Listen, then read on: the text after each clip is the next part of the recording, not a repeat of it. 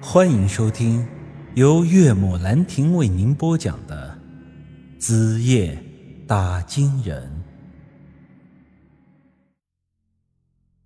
我在一旁看的是目瞪口呆呀，心想这家伙二十几年该不会都是靠着吃土活过来的吧？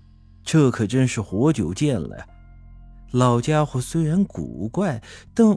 并没有把它给拆穿。一来是这种情况，我把它拆穿了没有什么意义，毕竟咱们不可能看饿了还找他讨两口吃的吧。二来呢，张云石出去买东西几个小时了，居然还没回来，我的心里是有些担心的，便想着要出去找他。后来啊，我在这梧桐林里转悠了几个小时。眼看都要天亮了，还是没找到这张云石。这时候我的心里是十分的担心啊！就在这时候，我突然听到有人在喊我，回过头一看，那小子居然回来了。张云石走到了我的面前，这两只手里却是空空的。我说：“你小子跑哪儿去了？买个东西买了一宿，吃的呢？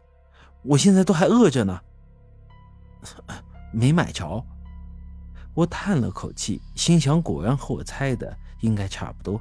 他应该是在林子里迷路了，这一晚根本就没走出去。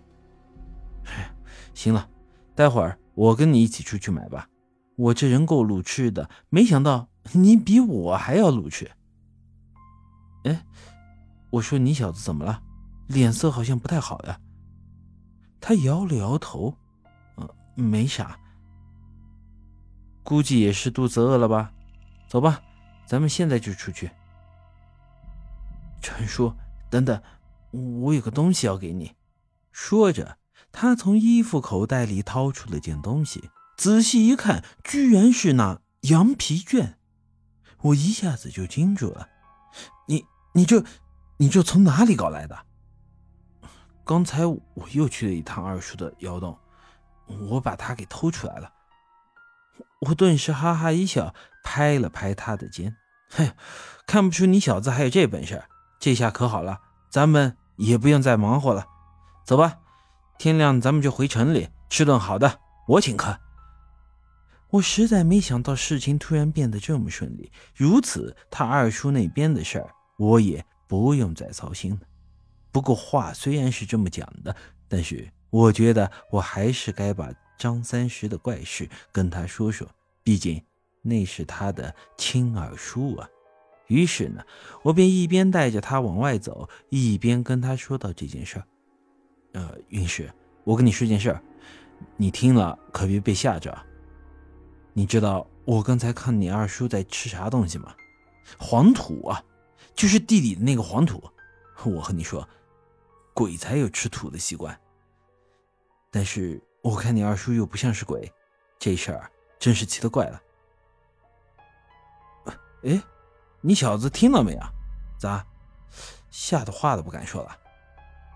我回过头一看，嘿，狗日的，突然又不见了。云石，云石，你小子又跑哪里去了？我一下子就有些懵了。他这刚回来，怎么一晃眼的功夫人又没影了？之后啊，我又在林子里找他，可一直找到天亮也没找到。后来我又去了一趟窑洞，也没有看到人。无奈之下，我只能是先回了梧桐村。进村之后，我又遇到了之前给我带路的那个老头。他见到我，一脸着急的走了过来。“哎呦，小伙子，原来你还活着呀！”我一下子愣在了那里，心想：你老爷子怎么说话的？什么叫你还活着？难不成他以为我死了？嘿，大爷，你这啥话呀？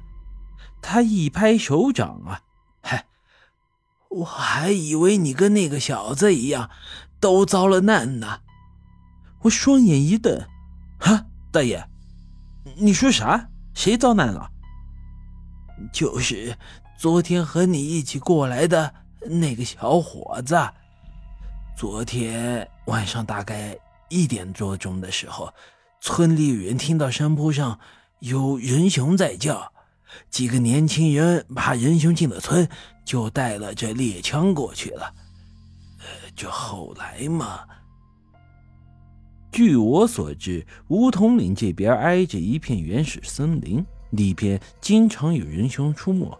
早年间，梧桐村就有人因人熊袭击而丧了命，村里人一直很怕这东西，很多人啊都在家里备的猎枪。老头啊，把我带到了村口的位置。这时，周围围着很多的人，这地上盖着一张沾了血的白布，里面好像是盖着一具尸体。这掀开一看呢，只见那尸体的死相是非常的惨烈，脸上的皮肉都不见了，胸口上还被掏出了一个大窟窿。人都说人熊的舌头长着一层倒刺。舔你一口，你一层皮就没了。这个人的确是像死于这人熊袭击的。老头接着对我说道：“昨天晚上啊，他们发现的时候，人已经没气儿了。我想着他跟你走的一路，以为你也遭难了呢。”我皱了皱眉，他的意思是说这人是张云石。我仔细一看。这虽然尸体的脸已经看不清了，但他身上的衣服确实就是张云石的那一身，没错。而且他的背上还背着我之前送给他的单肩包呢。我一下子就糊涂了，难道昨天晚上我叫他去买东西的时候，就遇上人熊了吗？可是没理由啊。老头说，他们昨晚一点左右发现这具尸体，可今天天亮前我还见了张云石，他还把羊皮卷给了我。难不成是我刚才遇见了鬼了吗？也不对呀，我有阴阳眼，不可能是鬼走到我面前我都认不出来，这他妈可真是奇了怪了。之后啊。我又比对了一下两张羊皮卷，它们很完美的契合在了一起。看样子，张云师给我的那东西的确是真东西呀。本集已经播讲完毕，欢迎您的继续收听。